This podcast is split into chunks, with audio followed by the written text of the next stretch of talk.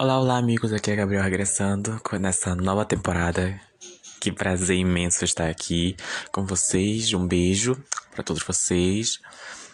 E agora começando com um novo tópico, já que como a gente conversou lá no Instagram sobre os casos criminais que eu vinha trazer aqui o podcast e dito feito. Vocês pediram e eu trouxe. E sem mais demoras, sem é, ficar enrolando, o caso que eu trouxe hoje aqui para falar para vocês é sobre um dos piores casos do Brasil: o crime da mala. Sim. Bom, o crime da mala é sobre a, uma criança de 9 anos chamada Rachel Maria Lobo Genofre que morava com a sua mãe e seus avós maternos. Estudava no centro de Curitiba, onde sua mãe a levava e buscava todos os dias. Mas após se separar do marido, ela foi trabalhar e a filha teve que fazer o percurso sozinha. No dia 3 de novembro de 2008, a Rachel saiu de sua, da sua escola por volta das 5 e meia. O local onde ela foi vista pela última vez foi foi isso.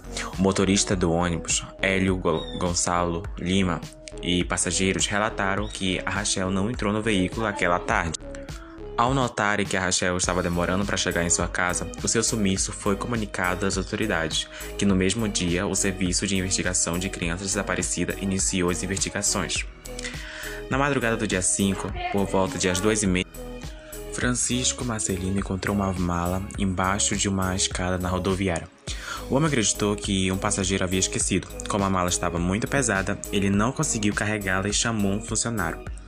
Ao abrir para procurar algum documento do dono, encontraram o corpo de uma menina, que foi logo confirmado ser de Rachel, que estava envoltado em lençóis e sacos plásticos em posição fetal e seminua, apenas com a blusa de uniforme. Ela apresentava sinais de estrupo, estrangulamento, mordidas e queimaduras de cigarro e além do cabelo cortado. O laudo de necropsia indicou que foi asfixiada e que morreu entre 3 e 5 horas após o seu desaparecimento. O corpo de Rachel foi velado na capela do bairro Bacaxerri, em Curitiba, e foi enterrado no cemitério Santa Cândida. Após o acontecimento, Maria Cristina, a mãe de Rachel, se mudou para um sítio em Santa Catarina para se distanciar de todos os detalhes do crime.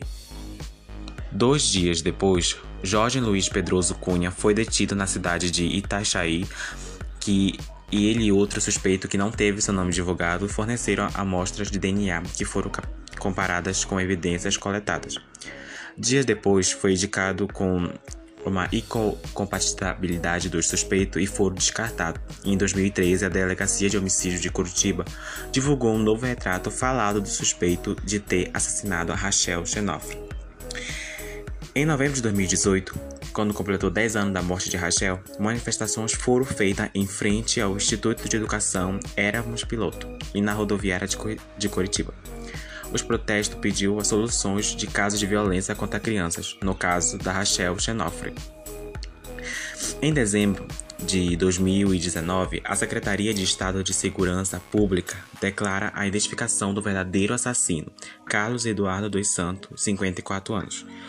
O reconhecimento foi através de matérias genética do homem que foram colocadas no Banco Nacional de Perfil de Genético. O Carlos confessou ser o assassino de Rachel Chenofre. Ele é responsável por um episódio de roubo, falsificação ideológica e aproximadamente 17 estelionatos, além dos casos de estupro e homicídio de Rachel, totalizando cerca de 29 crimes em sua ficha, em sua ficha criminal. É, Carlos disse que viu Rachel duas vezes no centro da cidade e resolveu abordá-las com o pretexto de ser um produtor de programa infantil e a convenceu de ir até sua casa. Assim que chegou em sua casa, trancou a porta e a menina começou a gritar e fugir.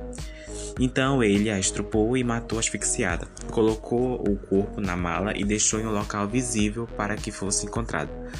No dia 27 de novembro de 2019, o inquérito sobre a morte de Rachel Genóvio foi finalmente concluído pela Polícia Civil do Paraná e Carlos Eduardo dos Santos foi indiciado pelos crimes de tentativa de estupro, atentado violento ao pudor e homicídio triplante e qualificado. Ele se diz arrependido, embora não tenha demonstrado aos familiares. Os familiares disseram que puderam finalmente ficar em paz, né? Porque agora, gente, sobre esse crime, muito brutalmente, ele foi em 2008 e só foi selecionado agora em 2019. 2019. Ao que foi há dois anos atrás. Ai, é muito triste isso. Mas é isso. Até a próximo, o próximo caso. Fique com Deus e cuidado com suas crianças. Um beijo enorme para vocês e até o próximo caso. Tchau, tchau.